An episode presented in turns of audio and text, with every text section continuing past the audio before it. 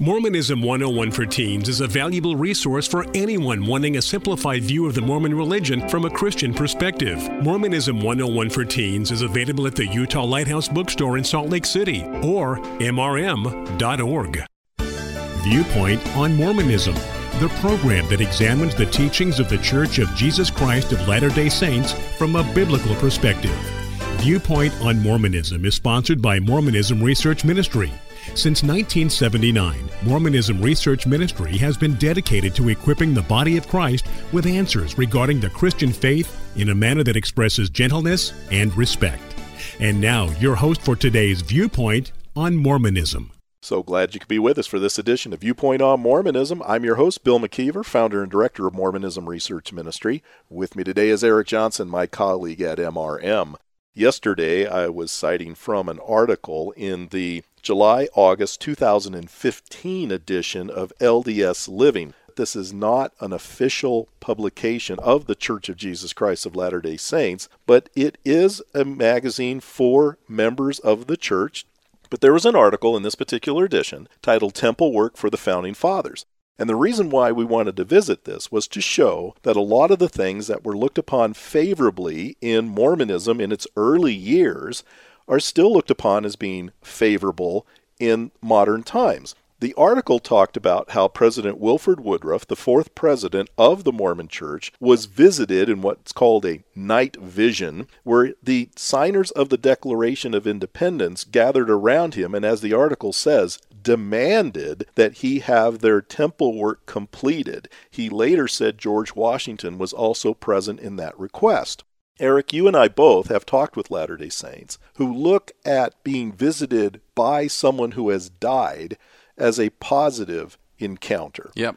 And of course, as Bible believing Christians, we certainly cannot find any Bible verses that encourages communication with the dead. We can find plenty that discourage communication with the dead. But in Mormonism, that certainly is looked upon as something that is positive. Though Woodruff felt that he was visited by the signers of the Declaration of Independence, as well as others, no doubt, this is not something that has been relegated to the 19th century understanding of Mormonism.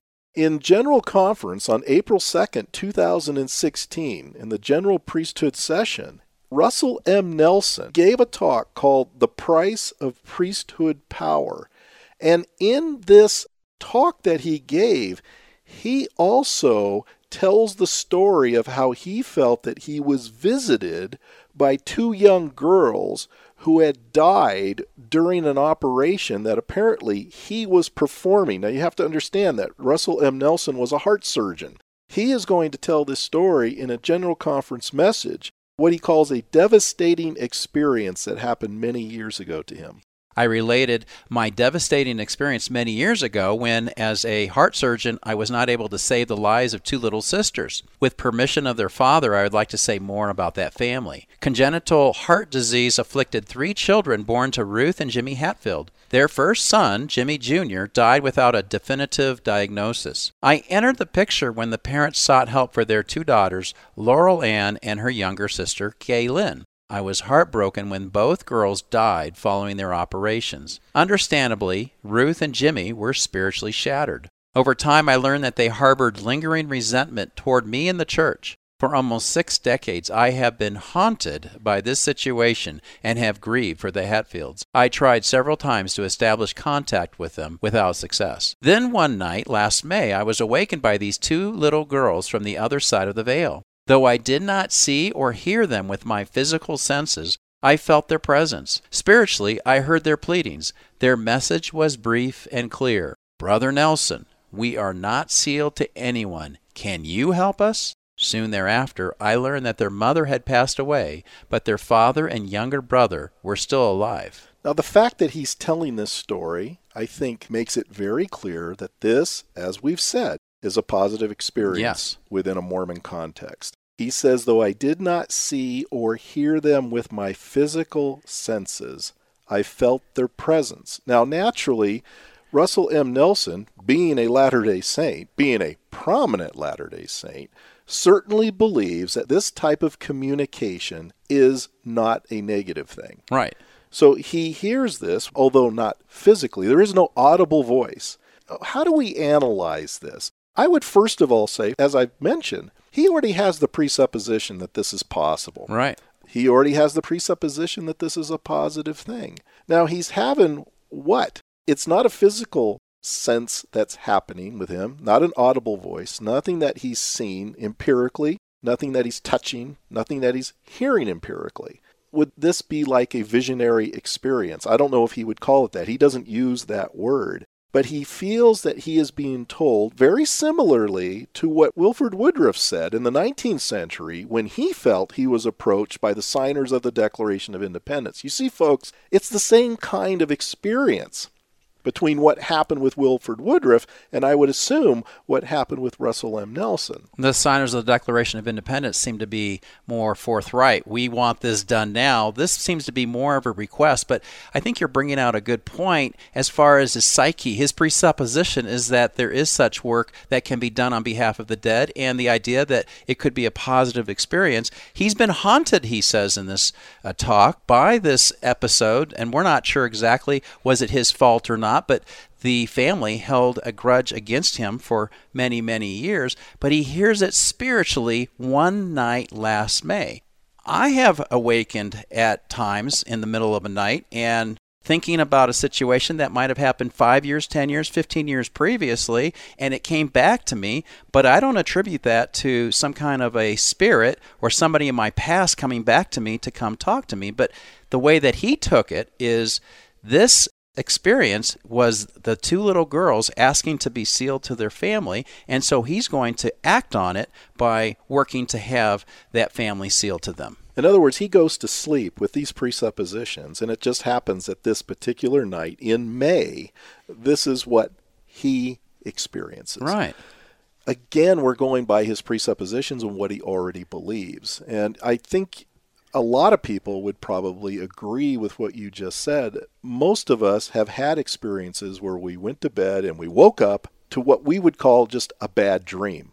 But a Mormon doesn't see it that way. They tend to want to spiritualize a lot of things that most people would probably just shrug their shoulders at. But he really feels that these two young girls were pleading for him to do something. In fact, it says in the next paragraph Emboldened by the pleadings of Laurel Ann and Gay Lynn, I tried again to contact their father, who I learned was living with his son Sean.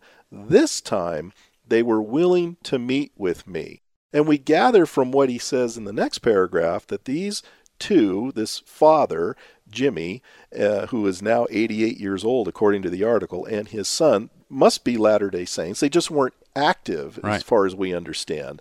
And so he's going to tell this story to them and convince them to get active so that they can go to a temple and be sealed. And he talks about how the Spirit of the Lord was palpable throughout that meeting. And when Jimmy and Sean each accepted my offer, I was overjoyed. They worked diligently with their stake president, bishop, home teachers, and ward mission leader, as well as with young missionaries and a senior missionary couple. I had the profound privilege of sealing Ruth to Jimmy, that was Jimmy's wife who had passed away, and their four children to them. Look at all the work that was involved in doing this. To seal the family together, look at all the work that is involved in getting that done. Is there a, an act of grace being described here? No. It doesn't sound like it to me because it was all on the part of Jimmy and Sean. If they did not do what the church told them to do, the daughter and the sisters would be in this case with Jimmy and Sean, they would never been sealed. See how important works are in the context of, of Mormonism. And the whole point of why we even bring this up is he has this experience that he considers to be a real experience, even though it doesn't happen with his physical senses. And what we see here is, I think, disturbing because it encourages the membership to have similar types of experiences. And again, as we said in yesterday's broadcast, we don't see anything in the Bible or the Book of Mormon, even if we want to use that as a scripture, that supports the idea that we should be open to these types of encounters with the dead. This ties in with an article that was in the June 2016 edition of Ensign. It was on page 78 titled Feeling the Spirit of the Temple. And it's a story that this woman tells. Her name is Kathy, who lives in California. And she talks about how she took her granddaughter to the temple to touch it, to just touch the temple, because children that age are not allowed to go inside the temple. And that's something that Thomas Monson encouraged people to do in an article in the Ensign from March of 2004. So, touching the temple is something that a lot of Latter day Saints like to do as some kind of an experience they can receive from that. In this article, it says when it was time to leave, Stella, this is the young girl, was especially reluctant to go. We thought we understood why. She was having a great time in a beautiful setting and was undoubtedly feeling the same spirit we were. After getting her in the car and buckled up, we began to leave. I turned around and waved and said to Stella, Say bye bye, Temple. She looked at the temple, waved, and said, Bye bye, Temple. Bye bye, Grandpa. And that's what makes this article unique. The young girl says goodbye to Grandpa. And what does the writer say in the next line? I wasn't sure I had heard her correctly, but when I turned to Callie and saw her eyes fill with tears, I knew we had both heard the same thing. Now, Callie is the daughter of this particular writer. Stella's grandfather, she says, my husband, Tim, had passed away four years before Stella was born. She certainly had seen pictures of him and heard the family talk about him, but he hadn't come up in our conversations that day. And it goes on and says, when Tim passed away, we had only one grandchild. Now we had 12. And whenever I hold one of those precious new babies who so recently left our Heavenly Father's presence, I want to ask, did you get to meet your grandpa? What words of advice did he send you off with? Now again, she's saying, I when I hold one of these precious new babies who so recently left our heavenly Father's presence, and you have to understand folks, in Mormonism, they believe that we all pre-existed in the presence of heavenly Father, and then at the appropriate time we come into mortality. And all our memory, however, is wiped clean of what life was like in the pre existence. So she's not saying that she's trying to pump information out of her little grandchildren to find out if they talked to grandpa before, but she does offer this as some kind of a notion in her head. I want to ask, did you get to meet your grandpa? What words of advice did he send you off with? Well, if they do give you advice, they're not supposed to, according to Mormonism, because you're not supposed to remember anything in the pre existence if a,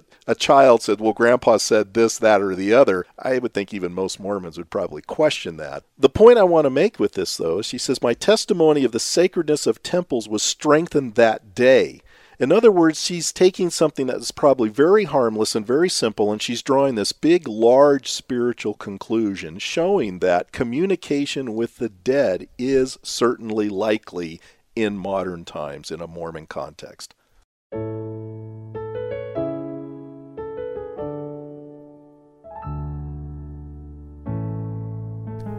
Thank you for listening. If you would like more information regarding Mormonism Research Ministry, we encourage you to visit our website at www.mrm.org, where you can request our free newsletter, Mormonism Researched. We hope you will join us again as we look at another viewpoint on Mormonism.